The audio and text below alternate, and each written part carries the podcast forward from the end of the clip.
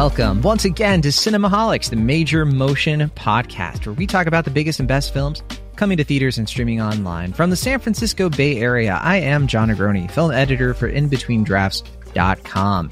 And from Pittsburgh, Pennsylvania, he is a freelance film writer and he's got a new novel he's working on. I hope it doesn't get him killed. It's Will Ashton. No, I do have to admire. I, so they this is like in the span of five years. This this character wrote like five books. Yeah, yeah, book a year. Yeah, I mean, is that? But I mean, I based on based on the word, like the way those books are written, though, I mean, Mm. I kind of get it. Sure, yeah, yeah. I was always kind of curious when like people, you know, the other characters are inflating her ego a little bit. It's like you're a hell of a writer. You know, just kind of. I- it's a weird balance because I don't want to get ahead too early, but like, I kind of took the beginning of the movie to be like kind of tongue in cheek and like a parody of the sort of like you know airport throwaway sort of novels. But then in the movie, she's supposed to be kind of like acclaimed for her writing. So it's a little. I was a little Aren't confused airport novelists kind of acclaimed though by their little bubbles? That's been my experience in the publishing industry. Well, The- I mean, what you're saying is this movie doesn't have that person who comes in who's just like, "Your book stinks." Hmm. I just don't really know if I fully understood the intent of the beginning of the film. Uh, is what I'm trying to say. And, or I mean, the broader question. I mean, imagine, imagine somebody like Malcolm Gladwell, right? Sure. Uh, you know, like these folks are, yeah. Like if you read any of their stuff, you're like, wow, this is terrible. But they Mm. have a ton of fans, and people are just like, wow, you know, because when you come face to face with a celebrity, who even a celebrity like at that level, who is like maybe not face recognition, but it's like, oh, you Mm. know them for their work, you could still be a little starstruck. I think that's pretty normal, Well, isn't it?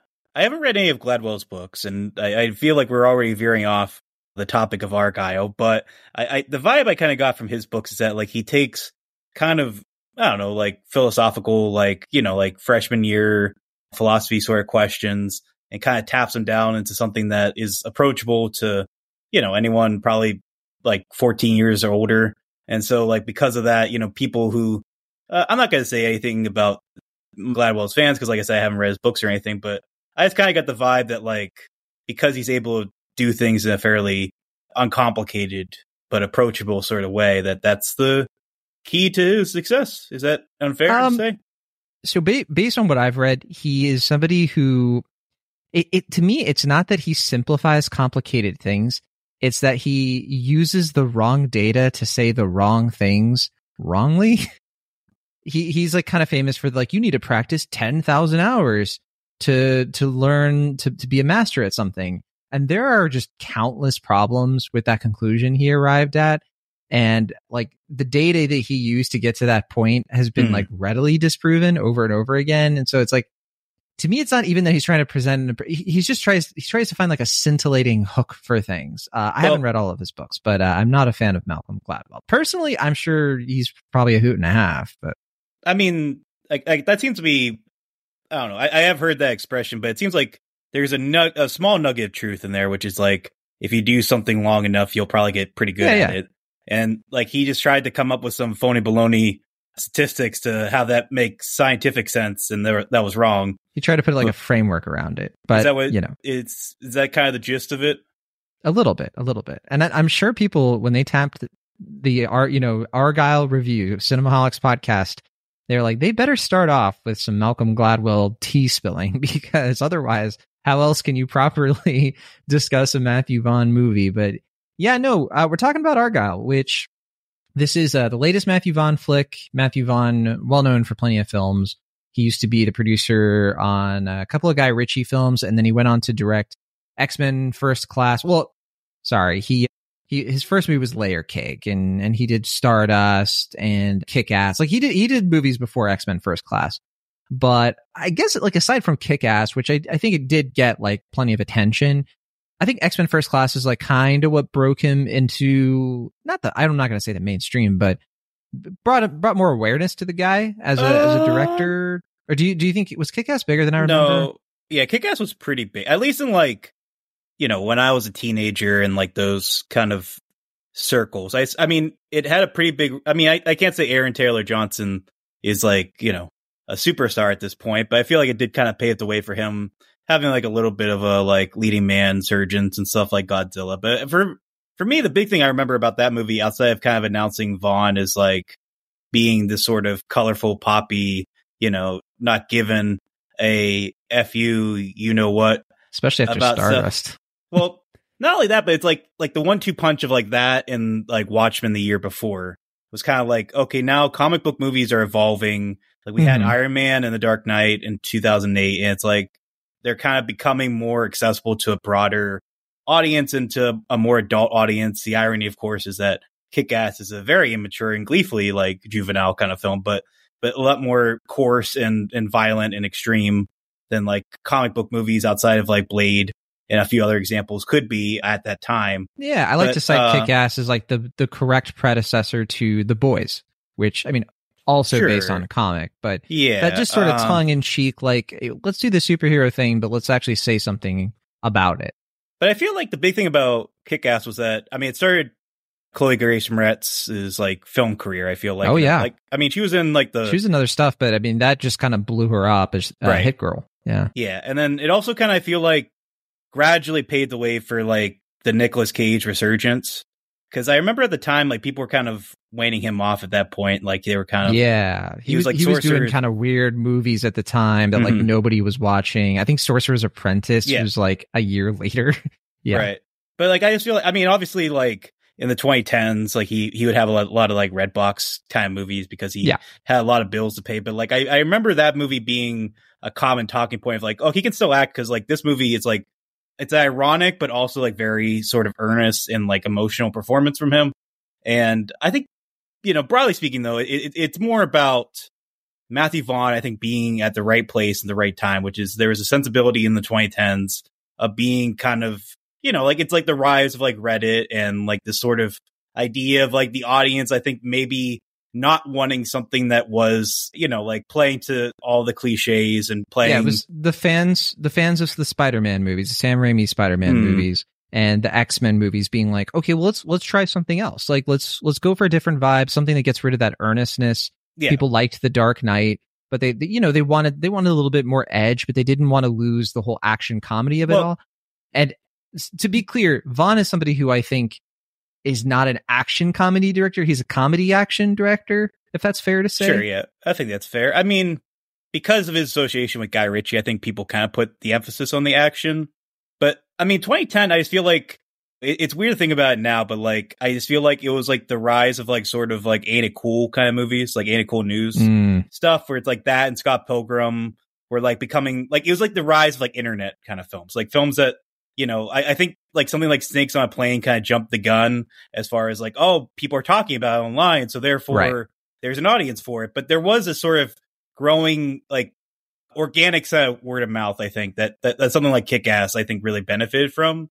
Like yeah, it was, still the it was still the yeah. early days of Twitter and Facebook and Reddit, like you said. And mm-hmm. I remember these days because both of us were like coming of age around this time. I'm in college. I worked at a movie theater when Stardust, Kick-Ass, and X-Men First Class all came out. Although I think First Class came out right after I left the movie theater. So uh, I saw all three of Vaughn's movies yeah. kind of hit. Uh, I mean, you know, I, I do think Stardust is good, but I don't I don't think it quite it, it seems like an outliner in his career because it's a little bit more it's more like Princess Bride kind of and sure.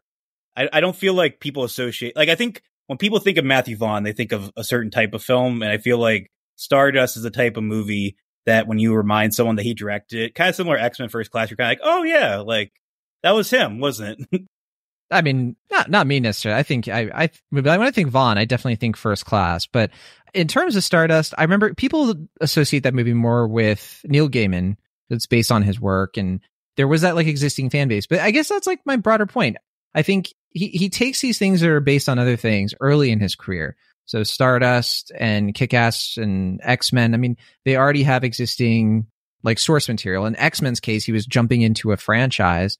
And then, you know, and with X-Men First Class, he, I, I don't think arguably, I think it's a fact that he saved the X-Men movies, like so that they could have at least one more decent one before like three or four terrible ones after that. But yeah, I think that like with First Class, that's kind of what put him on the map in terms of like, okay, like we knew this guy could make you know an, an entertaining movie kick-ass was entertaining and it, kick-ass was definitely a hit for what it was it, like we said launched chloe moretz's career and aaron taylor johnson started getting more steady work after that and, and whatever with X Men First Class, that was a huge hit, and it was like the first good X Men movie since X Two. I think after so X three and X Men Origins Wolverine were both like pretty disappointing. People were like, it's kind of it's kind of over, but we still have to make these movies because Spider Man two made all this money, Dark Knight, Iron Man, like superhero movies are making all this money, and Fox was like, we don't want to be left in the lurch. And Fantastic Four, we'll make money with that in 2015. I'm sure they were saying, but no, yeah, I think Vaughn kind of like earned his stripes with that movie. And the interesting thing with First Class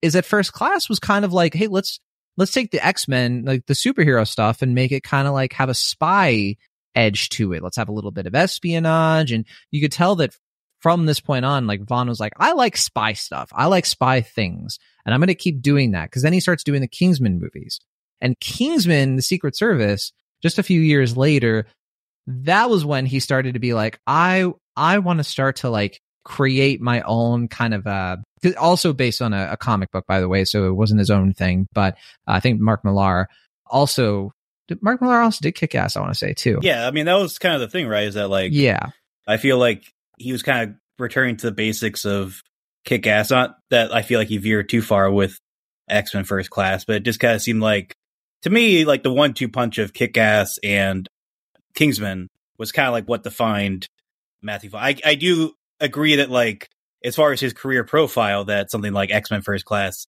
certainly was a big stepping stone. But I feel like I just don't associate that particular film as much with his filmography. But I can see why you do, and I do like that movie. I think it's actually one of his better ones, to be fair. But yeah, I think with Kick, with Kingsman, and then the second one, and eventually the prequel, I feel like that's like the first movie was where I, again it was like the 2010s, and even though that was like what 2014, like it just felt like yeah people were really into that sort of thing. I remember having a great time when I watched that at the theater. You know, it's, it, it's kept- my personal favorite of his filmography. I mean, Kingsman Secret Service, I can still rewatch it. It, it doesn't age super well in certain respects, as you and I sure. have talked about before. But I think it's his cleanest movie, not in, not in every way, but it just in terms of like sense of identity. It's the, I think it's exactly the movie he wanted to make. I think it's the best action he's ever put together in a movie. It's just more complete. Mm-hmm. And I think like Golden Circle's like more of it, and so I certainly appreciate it because like I like Kingsman and sure. the, I was like, there's more of this, please. But I think it, it left a kind of like, I don't know, like a, a people weren't satiated by Golden Circle. They were like, you know, what the first Kingsman did was it was like, let's take the, the Bond stuff and parody it, but let's parody it in a way that it hasn't been parodied before because people have been parodying the sort of like Sean Connery, Roger Moore, even Pierce Brosnan style James Bond for ages. Mm-hmm. At that time, we were still getting Daniel Craig Bond movies. Like uh, readily. But this was sort of like we're going to do that, but we're going to have we're going to have a lot of comedy and we're going to have a lot of action to the point where people can, I think, reasonably disagree over is this action comedy or comedy action. I lean more toward comedy action because I don't think there's enough seriousness in this movie to say that it's action comedy. But I I can see the argument. You know, I just don't think Matthew Vaughn likes to make action comedies. But sure. this may be his closest. Well, I mean, I think it's fair to say that that is sort of like a parody of the Bond genre, but it did kind of feel like a reprieve of like the Roger Moore 80s era of Bond, where just, you know, it was kind of like throwing the kitchen sink out sort of thing, where just like, you know, a ton of weird stuff like, you know, cars or boats that became cars and like Moonraker and all this. Oh, wait, no, sorry, Moonraker is Connery, but what's the one? I can't think of it. I don't know. I just know that uh, all things... His Majesty's Secrets. Or, or no. are you thinking of? Hold on, let me think of. Roger Moore is not my favorite Bond. Uh, I actually have a, a, very soft spot for Roger Moore as Bond. I don't think he has the best Bond films, but I think he's he's one of the best Bond actors, if that makes sense. Octopussy. Uh, yeah, I think I was thinking of Octopussy. To be fair, uh, but you know, I just it just kind of felt like he. Oh, wait, no, he did do Moonraker. You were right. Oh, it was right. Okay, cool. I, I was wondering too because I was like, huh, is that really Roger Moore? But okay. Any case, but I mean, it just felt like good counter programming, I guess, to the dour, you know, like post 9-11 Craig Bond films that are just very dour and serious, and it's like we can't awesome. have fun. Yeah, I mean, yeah, some of them were. Casino were, Royale. Yeah, but yeah, but yeah, I mean, I think, yeah, I, I, think it was a little bit more than that. I think it was just sort of like, you know, I, I, I until Skyfall sort of changed things around. I feel like people treated Kingsman like the next Bond because of how mixed they were with like Quantum of Solace, and they weren't 100 percent sure like if the Craig Bond was going to work out, if it was just kind of like a fluke sort of thing. Mm, but I never got the vibe that people were like, "Oh, this is a this is the next Bond. I to me, people just got like, oh, this is what a spy action movie can be. Like people were liking the balance of the tones here because it it was just one of those kinds of movies that like I don't know it. It, it had enough action so that you could be like, this is comic book ish. Like, this is kind of like straddling that line. It's like first class, but like more comedy. And the action is definitely more grounded, but it's still stylized and it's doing all the spy stuff at the forefront. It's got its own lore, its own mythology, Michael Caine of it all. And yeah, I, I think that it, it, was just different enough at the time that people were like, oh, this is like a new, I saw it being like, this is a new kind of thing of, of what we've gotten before rather than, oh, this is ushering the, a new era of the same thing. I guess if that makes sense. Yeah. I mean, I, I certainly wouldn't say Kingsman is a grounded film in any respect, but I get what you're alluding to. Just compared, I was just comparing it to like the superpower stuff, you know, like the action sure. is grounded in the sense that like people can't, you know, turn in, uh, they're not mutants, sure. but like they can do still like very comic booky things, like slice people with their legs. Yeah. But yeah, I, I do agree in the sense that like it did feel like the most like Vaughn esque, especially because like I feel like I don't know if it was maybe a coincidence that he dressed kind of more like the Kingsman characters, but I kind of get the vibe that like kind of similar like Wes Anderson looks and dresses like a character in a Wes Anderson movie, and Tim Burton looks and dresses like a character in a Tim Burton movie. I feel like now, like Matthew Vaughn just looks and dresses like a Kingsman. And I feel like that's just kind of his weird, warped perception of like what like the movie should be, which is you know fine in its own right. But I agree that like Golden Circle, I like we mentioned this before already, but like I. I, I think you were kinder to it than I. I just had mixed feelings about it. I just felt like I admire the ambition. I admire the the gumption of it. I think it was just a little bloated and a little like messy in its approach. It didn't really feel as like sure footed. I think as the first Kingsman movie. Um, I do it, think that movie does kind of reek of production issues, which I'm not totally sure if that if that actually was the case. Maybe I, I I do think though there's something to be said about his working with these sort of bombastic comic book movies probably did warp his perception of like how to like play up stakes and tone. And I think that's part of the reason why his his most recent films, like I said, I haven't seen the most recent Kingsman movie, the third one, but it did seem like some of the problems from Argylle sort of derive from like maybe him learning the wrong lessons from why people um, responded to Kingsman and Kick Ass. I'm glad I'm glad you touched on this because I think that Golden Circle and Argylle kind of have the same issue where they clearly seem to be they're not as standalone as they should be by the time you, get to the end of it. In the sense of Golden Circle, the issue there was like they killed off a character who clearly it was like unceremonious and it was like, well, she's probably survived, but not we they never talk about her again. So like maybe she's gonna. You just get the sense of like he had a plan for like a third movie, but then maybe they figured out along the way that they weren't gonna do a third movie. So you still have this like awkward sort of. I don't know. Just care. The the move the Golden Circle issue I think was the villain was a little bit too stupid, and I, I think they just kind of lost the plot with the America stuff. And I think they kind of maybe changed some things at the last second because they're like, oh, we're not going to do a third movie. We're going to do a prequel. I don't know if that's true at all. They, they might have just the bad I don't remember if the box office was even bad. I mean, actually, no, it didn't have bad box office, 410 million. I mean, but maybe along the way, he was like, I don't want to make this a trilogy. I want to go, I want to do this prequel or, whatever. Right.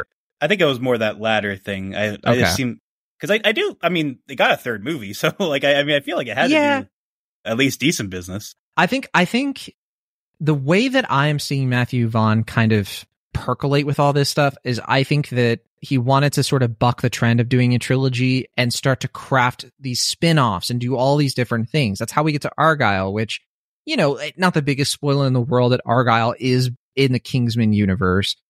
They kind of treat it as a big deal, but I think by the time you get to the end of the movie, most people watch are going to be like, eh, okay. Like it's not a big, it's, it's not like the end of Iron Man being like, oh, there's going to be more, you know, sure. Marvel uh, characters in this.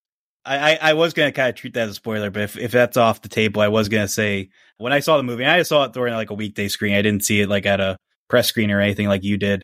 So it was just you know kind of Joe Schmoes types, and uh, it was just really funny to me because when that came about, you know, there's maybe about like eight other people in the theater. You know, most of the people like me were just sort of just like indifferent to that reveal, but there was right. a guy in the way front who was just like, "What?" like, there, like there the were. only yeah. I wish I had seen it with an audience. I saw it at a press screening, and it was a midday one. So like, there was just like, oh no, it wasn't midday. It was at night. But like, there weren't that many people in the audience. Well, I feel Mhm. like our audiences were probably pretty similar then because it was just like I saw like an evening screening. Just quiet. The audience just yeah, it was just kind of just quiet. Like no one really like were react like in a good or bad way. It just was like people were like like there was maybe one guy behind me who had chuckled a couple times. I might have like chuckled once. I, was I chuckled very, toward the beginning of the film. I don't. I don't think I chuckled at all afterward. But but before we get to that, I think the finer point that I wanted to land on is that I think that he just he wants to set up a Kingsman three. I do think he wants to bring back Colin Firth and Taron Egerton and, and a few other characters who I guess are still alive from that universe. I, I bet they're kicking themselves for killing off Pedro Pascal. I think they killed off Pedro Pascal. I don't actually remember in Golden Circle because he was still like he wasn't as like you know dad of the internet as he or like hot hot dad uncle of the internet like he is today. You look at me quizzically, but do you know of like the Pedro Pascal like Oh, I know. obsessed fan? Okay, I was The- gonna say I was like I, I I don't like want to. everyone's ra- everyone's resident gunkle. I think is what I've heard He- him called as. He's a li- the here the problem is he's a little overexposed, which is risky, but he Yeah. yeah, he has the charisma to weather it for now. I think. I'm kind of I don't know. I mean, especially considering another film we're going to be talking about in a couple weeks. I'm kind of at the point where I'm like, is he charismatic or is he a good actor? Like I'm not hundred percent sure. Like I would say both. I, I've seen I've seen enough good stuff from the guy that I think that I don't I think he's quite a good actor. I, I think Last of Us definitely cemented that for a lot of other people who were maybe on the fence, but I I you didn't see so that. Maybe that yeah, so yeah. yeah, he's very very good in Last of Us, and he had he had there were high expectations forced on him. But anyway, he's not in this movie.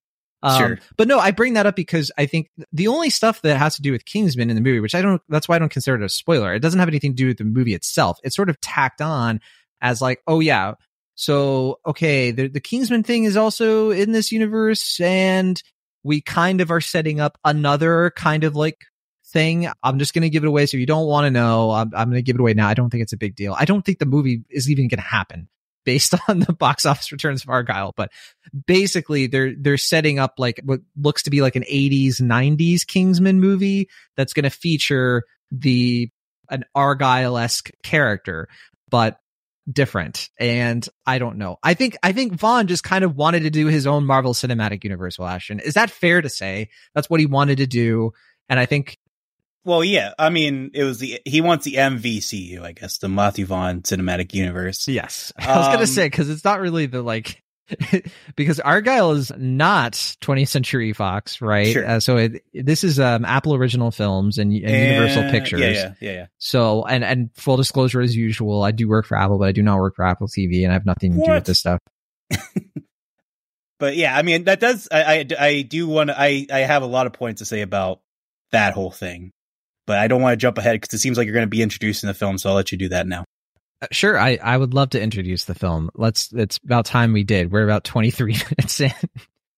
So, as we mentioned, this is Matthew Vaughn, but he did not write the movie. Uh, he write, and it's interesting. He writes most of his movies. The last time he didn't write a movie was Layer Cake, so he writes virtually all of them. And I think about it.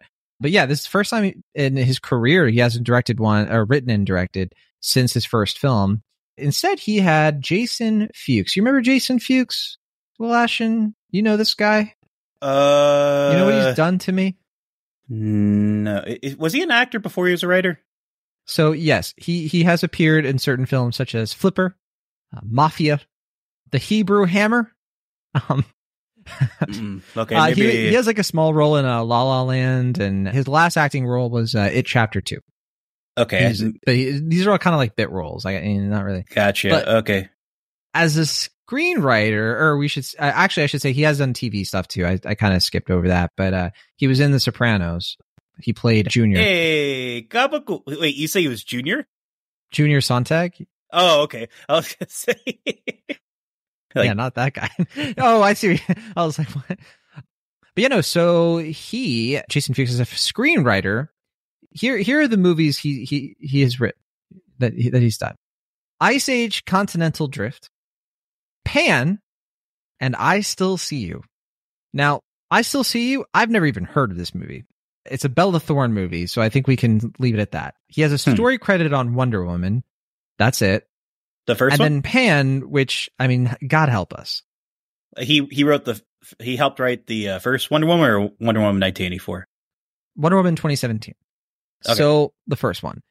I just I just have a question, Lashon, because Matthew Vaughn, he's made some films that have made great box office. X-Men First Class, Kingsman, Golden Circle, as we just established. The King's Man didn't do super well, but I think people kind of give him a, Matthew Vaughn a pass for that because of like COVID stuff and you know, and also Kingsman. I, you said you didn't see it. It it made 126 million at the box office.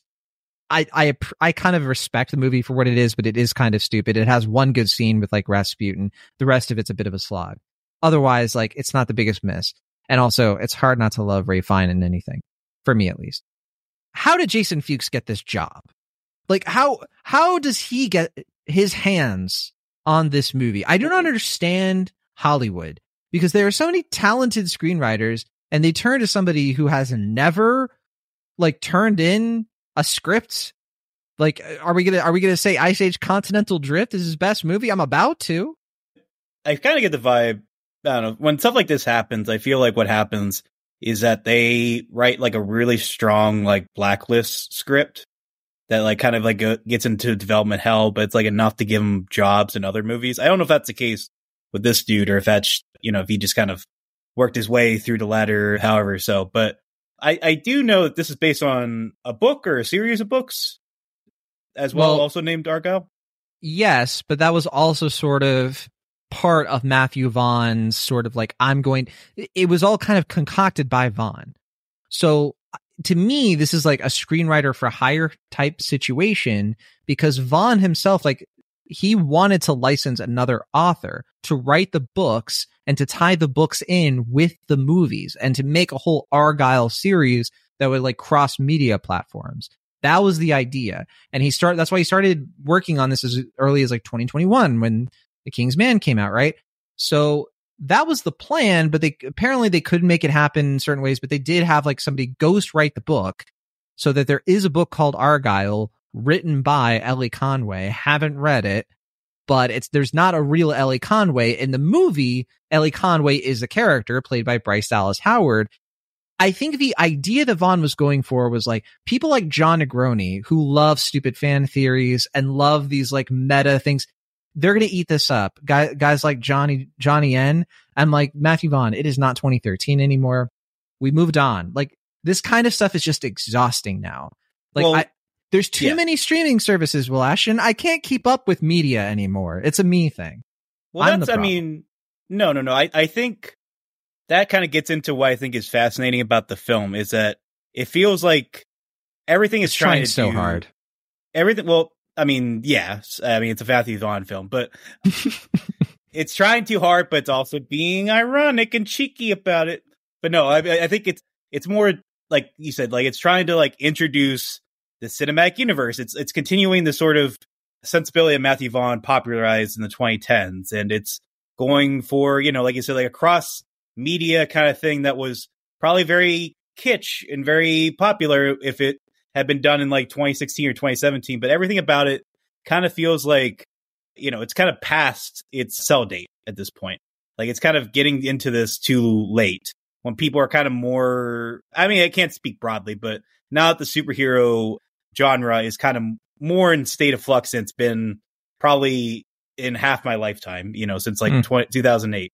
You know, now that like the idea of like cinematic universes are, you know, I, not dead, but I feel like people are kind of more inclined to like see movies that are like, I don't know, like Oppenheimer or like Barbie, where it's like a little bit more like new but different. Like it's it's like the idea yeah, of like sell me on a good pitch, a good premise. Not the premise is that it, it's a continuation of something else you already recognize. Sorry, I meant to say familiar but different, not new but different. But Sure. but yeah, ba- basically, I feel like this whole concept that we kind of joked already that it's very similar to the Lost City from a few years ago, but it, it just feels like a very '90s kind of script, like uh, its core, like it, the idea of like a you know a spy novelist actually gets into like a spy kind of scenario, and it has like kind of the the plot mechanics of like kind of like a star driven film that like someone like you know Cameron Diaz and like Tom Cruise Yeah. would be in like day. 1996. Well, let, let Yeah. me properly set it up. So the story, as you've just alluded, the movie starts with a scene from the book, and unless you've watched a trailer, you wouldn't know, right?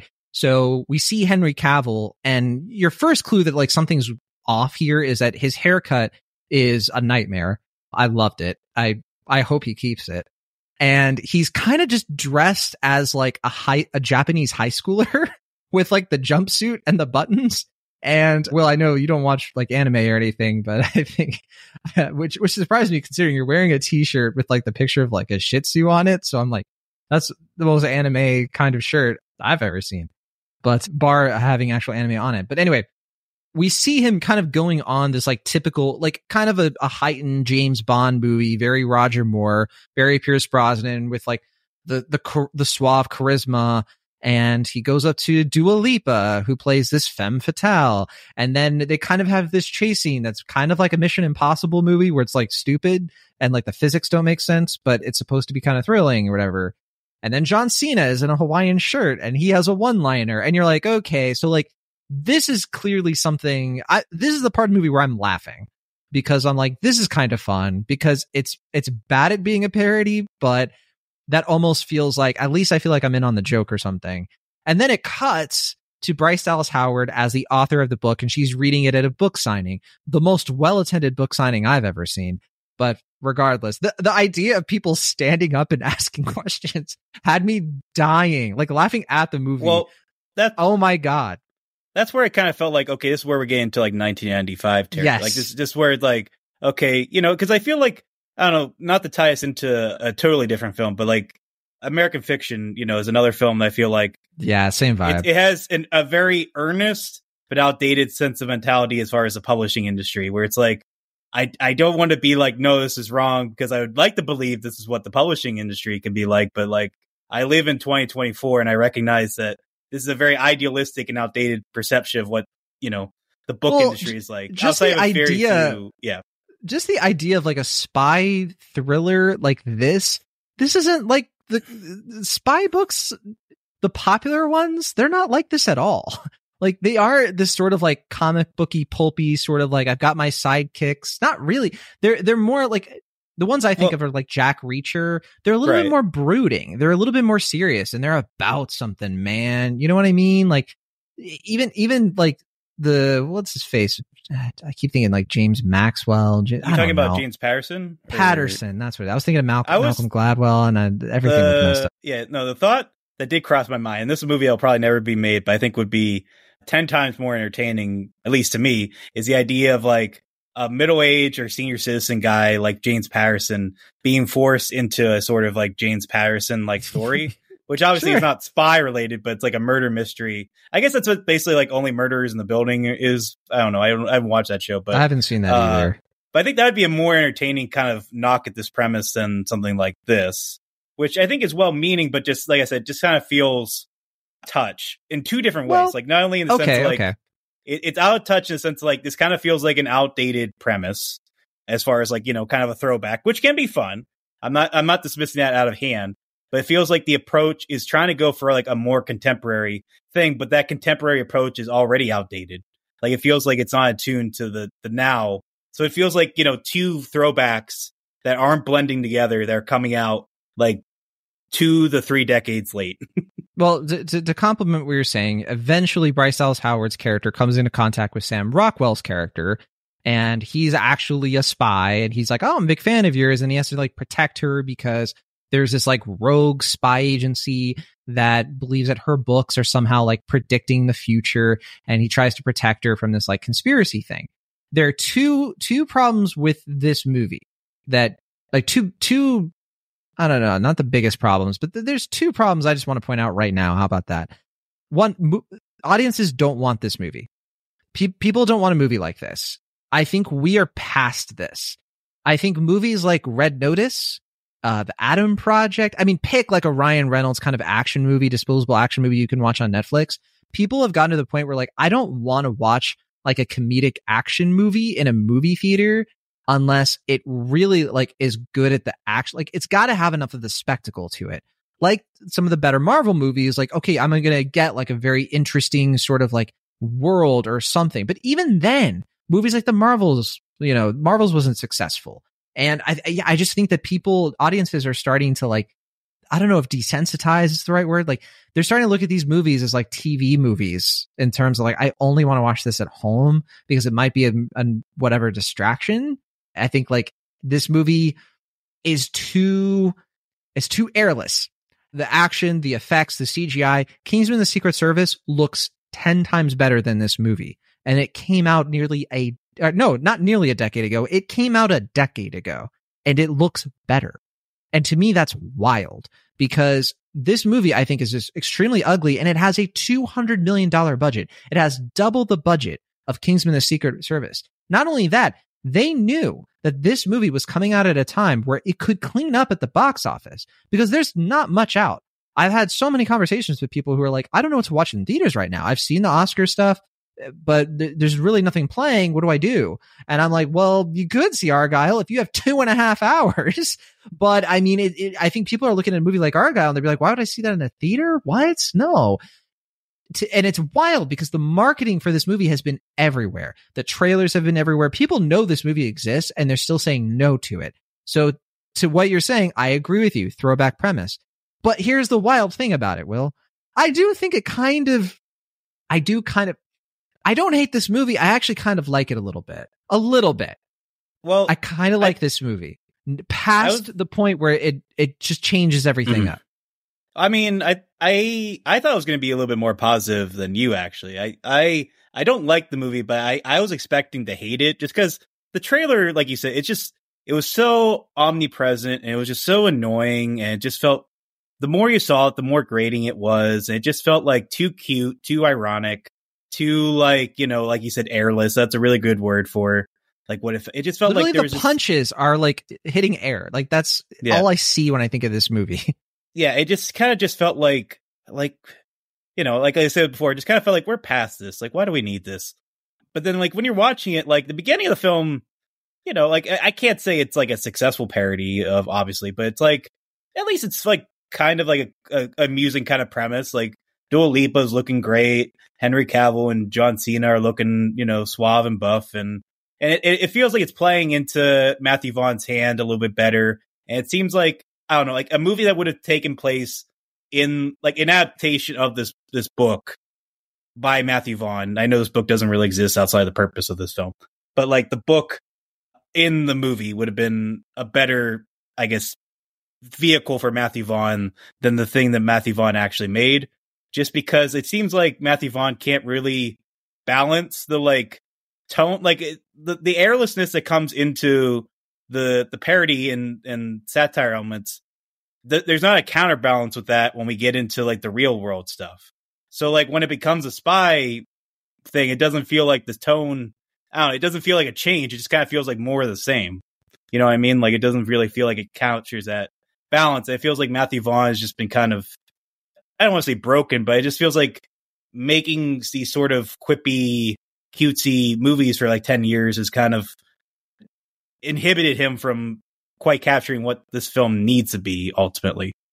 Yeah, there there are two movies he cites as the kind of movies that he, really inspired him to do what he did with this movie, and they're Die Hard and Lethal Weapon. And funny enough, I mentioned Lethal Weapon in my review. I thought of Lethal Weapon a bunch during the movie mm. because of like the sort of there was this kind of quality to it in terms of like, oh, I see that he's trying to do like a buddy action thing with Sam Rockwell and Bryce Dallas Howard. I thought it kind of evolves as it goes as it goes along. I thought it was going to be more like Romancing the Stone or something would have been like the influence. Well, that was more the Lost know, like, City, right? Yeah, sure, but I, just, I don't know. I feel like this movie and Lost City are not that different to me. Well, they're know. not that different in terms of what they are, but I do think they have very different sort of vibes. I guess eh, now my thing with this movie is that like okay so we go from like the cheeky cheesy whatever spy thing in her head and now we're going to go to like okay but what's like the spy movie of a spy thing in this version of reality where like Elly Conway's into the action and for the most part it's like just as stupid and illogical and so like I'm kind of watching it I'm like well what's right. like the so like I felt like the hood was kind of like you know thrown over my eyes or something or the wool well, that's thrown over whatever that expression yeah, that's what I mean though. It's like I feel like the beginning it's like fine for what it is, But like if somehow Matthew Vaughn could have gone back to sort of that layered grittiness that's in that stylish but kind of more layered grittiness of like layer cake for like the scenes with like Sam Rockwell, it would have made like more of a kind of a stark impression. But I don't know, it just kind of feels like every scene sort of has the same sort of listless feel to it. Like it's it's but see, like that's what saves the movie for Yeah. me is that like once it starts getting into that place, I'm like, oh my gosh, I'm not liking this. Then it was like, now we're going to be a totally different movie. and I'm like, sure. well, that sounds great to me because I wasn't really enjoying that. So I think like as it went along and it kept getting even more ridiculous, I was like, at least the energy of it is starting to be more consistent. And I know, I know people like with the twist are groaning their faces off. I didn't hate the twist. I actually was like, that's just stupid enough for me to buy in. And once they go through it too, I'm like, oh, heck yes. This is exactly, this is just operating on a so bad it's good level for me that I, I, gen- I gave the movie a pass. I was like, you know what? Hmm. I, I don't, I didn't hate the experience. The only thing I hated about it was that it just was too long. It kept going. And also just the meta stuff around it. I'm just like, just be standalone. Maybe like I, I said this in my review. Maybe it is possible for a movie to have too many twists. I think it is because they just kept going with that with it, and I was just like, wait, what? Uh, the heart and the bullet, like, uh, stop! like, just end the movie. like, we don't have to keep doing this.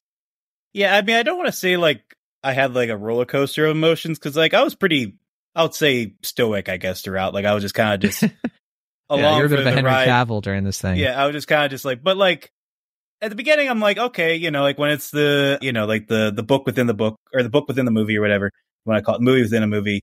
I was kind of with it, like I said. I kind of enjoyed the in amused sort of way, like the over the top, you know, spy parody. It felt like in Matthew Vaughn's vein when it was just, you know, with Bryce Dallas Howard and like Catherine O'Hara. I just wasn't really. I was kind of back to like, okay, this seems drawn out, kind of cliche. I know where this is going, but then Sam Rockwell gets into it, and I'm like, okay, this is like a perfect vehicle for Sam Rockwell. It's t- entirely relying on his charms. It feels like the type of role we haven't seen from Sam Rockwell, like since he's kind of gotten more prestige credit and like you know since Three Billboards Outside of Missouri. It's like you know it's it's more springy and he's kind of reminds more. me like when he did that movie with Anna Kendrick. You know, the what was it Oh, called? the right Max guy. Landis one. Yeah, yeah.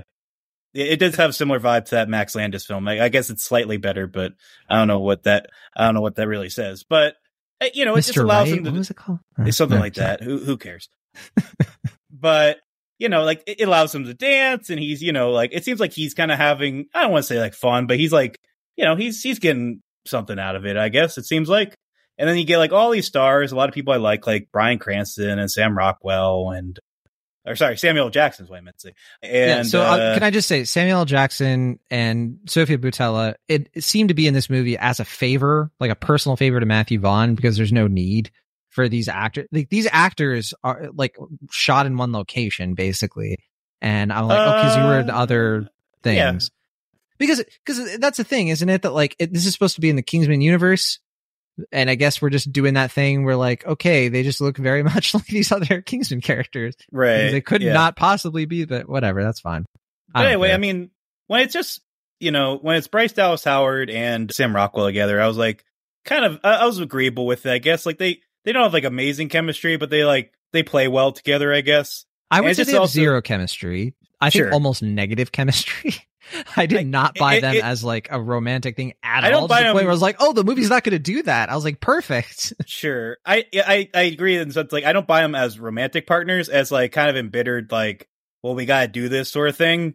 That's And what, yeah, the sort of- buddy, the buddy comedy part of it. I was like, yes, like the sort of like he's like roping her along. Like it was so platonic to me, and and the movie does kind of have its own explanation for that eventually. To like to its credit, like it it does kind of have a reason for why there isn't really romantic chemistry there. But do we just want to spoil this movie at this point? Do do we need to keep I belaboring mean, it? we're like 45 minutes into this, and and we already spent like 12 of those minutes talking about Matthew Malcolm uh, Gladwell. So if anyone's still listening and, and doesn't care about spoilers, I, I have just to commend them at this point.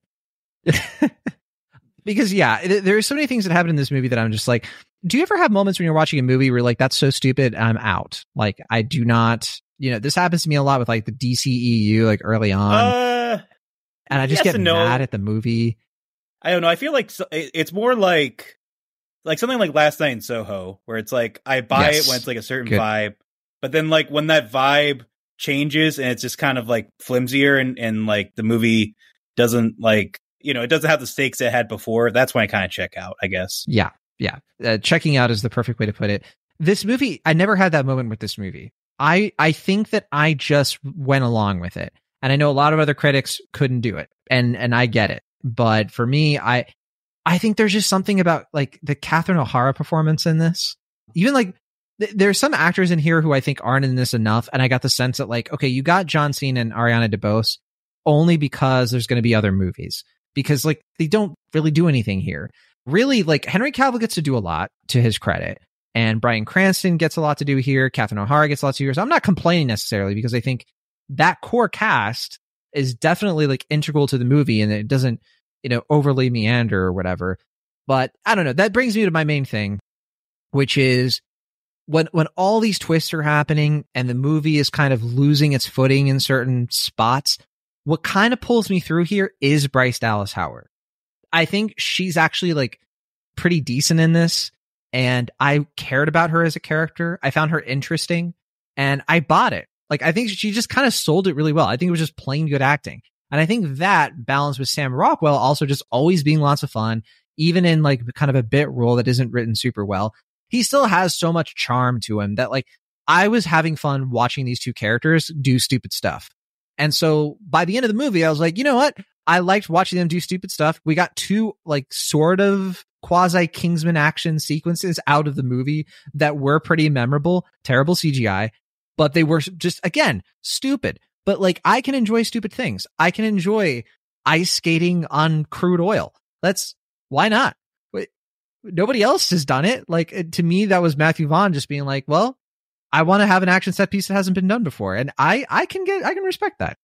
I will say, I mean, it was nice to just see Bryce Dallas. I know she's done like the Jurassic World movies recently, but those kind of feel more like I don't know, like the last two kind of felt like she was there because she signed a contract. You know what I mean? Like it didn't feel like, you know, not that she did, gave a bad performance, but it didn't feel like she was like, And she wasn't quite the there because- lead, you know, like she was, she kind of like, she's definitely one of the leads, but I Oh, think sure, those but- movies are like, and they worship Chris Pratt. Sure. But what I was gonna say though is, I, I was under the impression that Bryce Dallas Howard was kind of moving away from acting. Maybe she is, but like I know like she's like she she directed like an Apple documentary, Apple TV. I mean, like I know she's like done some episodes with the Star Wars series. Good, And, good like- stuff with Star Wars. Like she's Uh, getting recognition for like she did like the one of the only good episodes of the Book of Boba Fett, Hmm. and she did like a few of like really good episodes of The Mandalorian. So I just kind of assumed that she was kind of following her like dad's footsteps and just kind of moving. she still is. Directing. She's yeah, she's directing stuff from the Star Wars Skeleton Crew Hmm. uh, show that's going to be coming out this year. Like she she's still on it, and that's that's Jon Well- Watts too. Like that's that's Hmm. looking to be getting some hype. But in any case, I, I think initially I was just kind of it was like a warm, kind of pleasant feeling for me to be like, oh, like Bryce Dallas Howard has like an actual lead role again, where she's like required to act. It was like I didn't think I'd get one of these for a little bit, but then like for me, I don't know, and, and this is probably an inappropriate comparison, but like I kind of got like a Willie Scott vibe from the way that her character is written at times. You know what I mean? Where it just kind of felt like they were trying. Like I know Matthew Vaughn has issues. I'll say politely with how he portrays women in his films. Yes, But, like, I it think just that is kind of- more than fair. Yeah, it just kind of felt like this character felt like the parody of the sort of like 2014 Tumblr neurotic like woman and like you know it's like I just kind of felt very like I don't know just cliched and like kind of degrading for an actress like Bryce Dallas Howard but like I think like I said like I think not romantically but platonically I think she plays well with Sam Rockwell and I think just his chemistry alone was really kind of helping not to salvage it but like make it more palatable. And I think, you know, like the movie, to its credit, I think tries to rectify that in the later half as far as like not making this character as passive or as like, you know, complaining or as well, like there's even in the early stuff like she kind of goes along with the adventure. Like she's not the constant reluctant hero or heroine or Sure. whatever. She's But kind of like, oh, I have an idea. Like I I could figure this out or like try. you know, she does. I think a lot of that too comes from Howard, who is herself a director. And I think I can't even imagine, like, I, I don't think this happened. I, I don't really credit Vaughn much, is what I'm saying. with the the characterization that we do get. I, I think Howard probably had a strong hand. I've heard some rumors that she kind of pushed back against certain things that happened in the movie to the film's credit. But at the same time, I think I agree with you that like certain ways that she's written do feel very much like, yeah, a guy wrote that. Like, and it kind of shows. Not that guys can't write female characters, obviously, but like, you got to do it well. You know, the women have to write ma- male characters well too, but that requires a lot of empathy and self awareness and all that stuff. But in any case, I don't know. I, I guess to your point, I, I, guess I was willing to indulge this film to a point. It's not to say I checked out at any point, but it was just more like if this was just a, and I know like a film can be however long it wants to be, and and you know I, I love a movie like Killers of the Flower Moon. There, it's like three and a half hours, and I or was Afraid that's like just purely indulgent, three hours as well. But like this movie really needed to be like 105 minutes, like at two two plus hours. Like a trifle like this can't it can't sustain itself for like over two hours. Like you know what I mean? Like it's just like yeah. Like and and the, the sad thing is like towards the end, the stakes like, need the stakes need to be big enough for two and a half hours, right? Well, the stakes like, in this movie are not don't match that. That's the problem with doing a super long comedy action. Sure, but like the sad thing is that, like the end of the film feels like where Vaughn's actually getting more inspired and like more visually like there's a scene involving like like smoke what do you call it like the like the flares like the yeah yeah know, like like it, it's like pure Vaughn like it's actually a pretty fun like totally over the top but like goofy in the right sort of way Matthew Vaughn sequence it's like if this was the climax of the movie I think I'd be fine with it and maybe even like give it a light like six out of ten or whatever but like it just keeps going on and on after yeah, that yeah. it's just like I just kind of want this to wrap up. like, you know, I didn't just... realize that they were using the like AI Beatles song at, oh, yeah, at a certain point now and oh, then. Yeah. I, I didn't we, realize that that was that. I, I thought that was so funny because it's just like, oh yes, this is our song. Like, oh yes, a song that came song out that came out that came out three months before the movie came out. Yes. Yeah, it's pretty. It's, so apparently this movie takes place like years and years from now, huh? Yeah, no, I can't be mad at this movie. This movie is like if I if this movie was like my kid, you know, I'm always gonna be proud of my kid. Like even though they say the darndest things, this movie cost two hundred million dollars to make, and it, so far it's made only around thirty nine point five million at the box office. It's to be a flop. I think it would have to earn at least like four to five hundred million to just break even. Like based on the marketing that they put into this thing, it's a disaster. We have Dune Part Two coming out soon. We're only like what two weeks away from that, and that's March first and Madame Web is about to come out, which I mean, I'm not expecting Madame Web to, you know, be much of a, a box I office mean, darling or anything, but like there's more, there's other things coming out.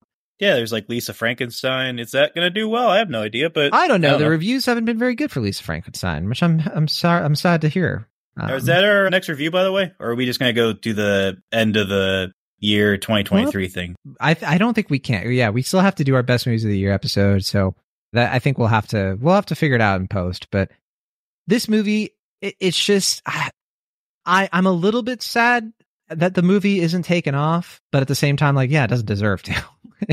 it just uh, most of the reviews I've seen from this have been very negative. We'll do the Rotten Tomatoes game and everything, but here, here's just one. This is from Riley. Riley said, one of the worst films ever made, but also one of the most perplexing, like Alan Wake 2 slash Matrix Resurrections, for your bozo workmate. Floored by how much of this turns into a needlessly dense multi-format meta text for the most brain dead content ever conceived. I'm having a stroke trying to parse together any minor detail. It's like when you first watch The Return, and any question raised only leads to an endless abyss of questions. What part of this is real? Who is Argylle? Is Argylle real? Am I Argylle? Are we all Argylle? Is Argylle behind the Matthew Vaughn cinematic oeuvre? Oeuvre. I don't know if I say that wrong.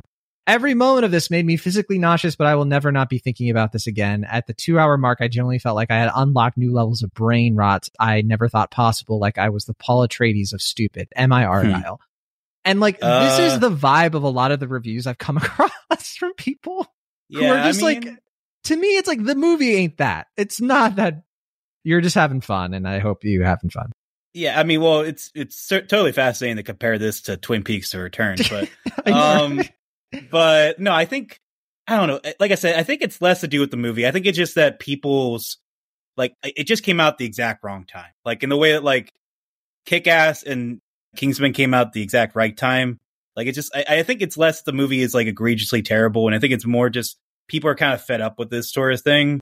Yeah. And it's just that like I think you know people got annoyed by the trailers for obvious reasons. I think they just like it. And the thing is, like the movie itself isn't even as annoying as the trailers. Like it, it looks way more grating in the promotional materials in the film. Like the movie itself uh, is is almost more lethargic than than like you know like overly like you know witty and snappy and all that to me. Like it, it felt a little more like ho hum uh, as I was watching it. But but yeah, I don't know. I just yeah, I, I think that's the big thing is that just people are just kind of sick of this type of thing, and it's just a very easy big target, and it's just like they're all just kind of directing their frustrations with this whole thing at this movie because it's the thing that's you know the big bright bullseye mark that they can attack on and it's like it doesn't not deserve it because it's a pretty mediocre movie but like i also kind of feel like people are getting like ridiculous in how much they're lambasting this movie I have seen some people be like, Apple Original Films is like,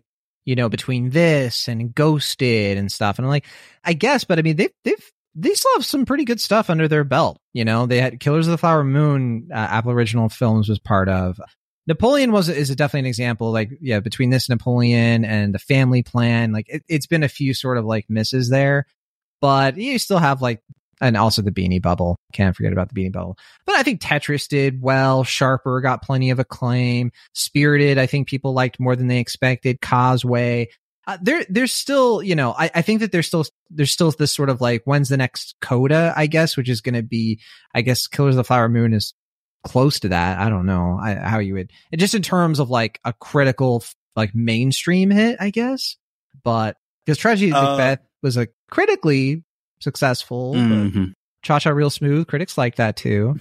i guess so i, I would say look i'm gonna say that napoleon is a bigger success than cha cha real smooth but that's just me And I'm oh, not yeah, I- sure. but But with critics uh, though, uh, both i'd say there's uh, two Apple original films coming out this year, and I'm I'm not really talking about documentaries. If we're talking about documentaries, I mean, I think there's been great stuff coming from Apple Original, which I would say like still last year was really great. I still like the Velvet Underground documentary just like blew me away. Really loved it. I, I liked the, the Billie Eilish one. Boy State was good. I know they're going to do Girl State soon, but yeah, back and, and Beastie Boy story. I think we both like that. And these also, uh, Bryce Dallas Howard did Mhm. that the documentary with Apple Original. I, for, i think i mentioned yeah yeah You mentioned I- she no, did a doc. Yeah. yeah Dad's. yeah dads Yeah. Uh, I was gonna joke with girls say it's like these dang gender reboots. wow. But no, in terms of narrative films, uh, Project Artemis is going to be coming out in the summer. And that's going to be another like kind of rom com. And it's like a Greg Berlanti thing. So it, it's Scarlett Hmm. Johansson, Channing Tatum, Jim Rash, Ray Romano, and Woody Harrelson. Ooh, I like Ray Romano. But I just, I have a bad feeling about it. uh, and then Wolves, which is another Jon Watts thing. So uh, Jon Oh. Watts, we were just talking about, but that's uh, George Clooney and Brad Yeah. Pitt co-producing and starring. Yeah, I heard about that one. Yeah. So anyway, just wanted to kind of bring up the Apple Apple original films aspect of this because I do wonder if Matthew Vaughn is going to do more things with Apple original or not. Mm. Who knows? All I know is it's not going to involve that Argylle. yeah, I, I would be surprised. I, I I could sort of see like maybe nods and winks at Argylle, like if he does another Kingsman sort of thing, but I don't think that they're gonna. I I, I think if they do something else, it's gonna be like a totally like new debut. Like, oh yeah, this is its own thing. It's not called Argylle or whatever. So Honestly, if in the fourth Kingsman movie, like they just have an opening scene where like Argylle's going to some like Arabian club or something and just instantly gets like a bullet to the head. And it's just like that's like the way they like dispose. Yeah. It doesn't even make sense. that'd be like, funny. That'd be. It doesn't even make sense because it's like 1980s or whatever, and just like the, the way of Matthew Vaughn being like, "You guys didn't love Argyle, so there you go," and just like you know has a a pout. I'd be, I'd kind of respect the audacity of something like that, but I don't think that's what's going to happen. But we'll see. and after all this, I think that like I'm just gonna wake up one day and someone's gonna be like, the latest, you know, the sequel, uh, Dune Part Three with screenwriter Jason Fuchs. you know, or it's gonna be Oppenheimer Two with Jason Fuchs, the screenwriter, because that this guy can't be stopped. Wonka two, I guess. let's uh let's play that Rotten Tomatoes game. Well, let's wrap this yeah. up. Well, I did. I did have one other. I had a more positive thing. This is from Benji Got Fried, who said, "I have been waiting since 2021 for this after seeing the first poster, and I can happily say my expectations succeeded. I think they mean exceeded. They really did a great job promoting this movie. Everything with this movie was very interesting because you didn't know what was or wasn't No. Real." The plot twists were way better than I thought they would be. The comedy was great. The action set pieces were all done well and were very entertaining. The cast is absolutely stacked. Henry Cavill is great as Argylle. Dua Lipa was an absolute delight to watch for the amount of screen time she had. Samuel L. Jackson does what he does best, and Bryan Cranston is legendary as always. Our two leads, Sam Rockwell and Bryce Dallas Howard, have really good chemistry with each other and have very interesting stories. The issues I had with this movie, the pacing felt off at certain times, and they certainly could have cut out 15 minutes of screen time. This is definitely a huge win for Matthew Vaughn. He did exactly what he wanted to do, and it all went well. I would definitely recommend this movie, but this definitely isn't for everyone. I can't wait to see everyone's reaction to the Agent Argylle reveal. Bless this person. Hmm. I I kind of wonder if this is a sarcastic review. or Um, maybe a plant. I don't know. I, I don't think so, but I do think it's kind of funny. I am I'm genuinely kind of kind of wonder though at this point, like because Hollywood's wise to Letterboxd at this point. At some point, they're gonna have to if they're not already gonna be putting like plant reviews, right? Like kind of the way that you know, like they try to buff up the audience score for you know, like Sure. Rotten Tomatoes and stuff. I kind of wonder if they're gonna just like have like you know some intern right like Argylle five stars. uh, but I, I do love the idea of succeeding expectations in a sense of just like yes. In well- the wake of Texas, no less. right, yeah, yeah. Uh, but yes, Um, Rotten Tomatoes game. Yeah. Yeah. 248 reviews counted. What do the critics have to say about this one? So, Will Ashton, what do you think the Rotten Tomatoes score is, or were you spoiled on it? I think you said you were, only, but- no, the only one I was spoiled on was the cinema score, which I know is a C plus. So that's the only thing I know Yes. going into this. I heard about that as well. But Uh, okay, what do you what do you think? What's your guess? So I can't imagine the reviews are good, just based on everything. So I'm going to have to say that the critic score is like 38%. It was 38 at one point, and it kind of moved up and down the 30s for a while. When I logged my review, I think it was like a 37. Later on, I think it, it started to settle at 34. Now it's at 33. And so it uh, Ooh. fittingly, the, the Jesus here, my age. But what about the audience score, Wash? We have a thousand plus verified ratings. Do you think audiences are a little nicer or a little meaner? Much like uh, Jesus, Argylle have to die, had to die for our cinematic sins. You would just Uh, say our sins, but with a C. Yeah, yeah. Our yeah, cinema sins, if you want to, if you will. Mm, sure. There you go. You get it. Anyhow, audience score it has to be a little bit more positive than critics, but I can't imagine. I don't know. Like I, I, I, I don't know many people who have seen this movie in person, and it doesn't seem like the reviews or reactions I've seen from anybody, critic or otherwise, has been more than lukewarm at best. So I'm gonna say this is probably like a 45 percent for audience scores. 71%. Well, Yeah. I'll be dang. audiences I, I do think audiences are a little bit like yeah okay this thing has got some issues but i i liked it enough i think that's the vibe i'm kind of getting from from the consensus there and and honestly like there there are some critics who like really liked this movie so you know shout out to them they're having fun but okay so you already mentioned the c plus cinema score we'll finish out with uh, the Letterboxd rating and i i do i do wonder if you're gonna get this so uh 67000 watches which more than I expected. But what do you think, Will Ashton? What do you think the average rating is on Letterboxd? Uh, is it like 2.7? So close, two point five. Well done, well done. Oh wow, Yeah, a little lower than that, which I I definitely would have probably guessed around. I mean, j- just when I was like looking through the like popular reviews, I mean, one star, one star, one star, two star. like, it's just people are having a reaction to this one. I I think this is definitely like a stoned like so like let's watch a bad movie together kind of thing for some people. Sure. I mean, I was curious. I mean, you you allowed me the chance to not watch it, but I was just I was seeing so many egregiously like you know wildly negative pans. I was like, well, I'm just kind of curious now. Like, what's what's the deal with this movie? I'm 'Cause I like- surprised because I Yeah. I didn't think you would want to see it. I, I think you were sort of like I don't know. I, you didn't watch Kingsman and uh, Kingsman, I should say, and you didn't like the what's it the Golden Circle as much. But yeah, you saw Argylle. But that'll do it for this week's episode of Cinemaholics.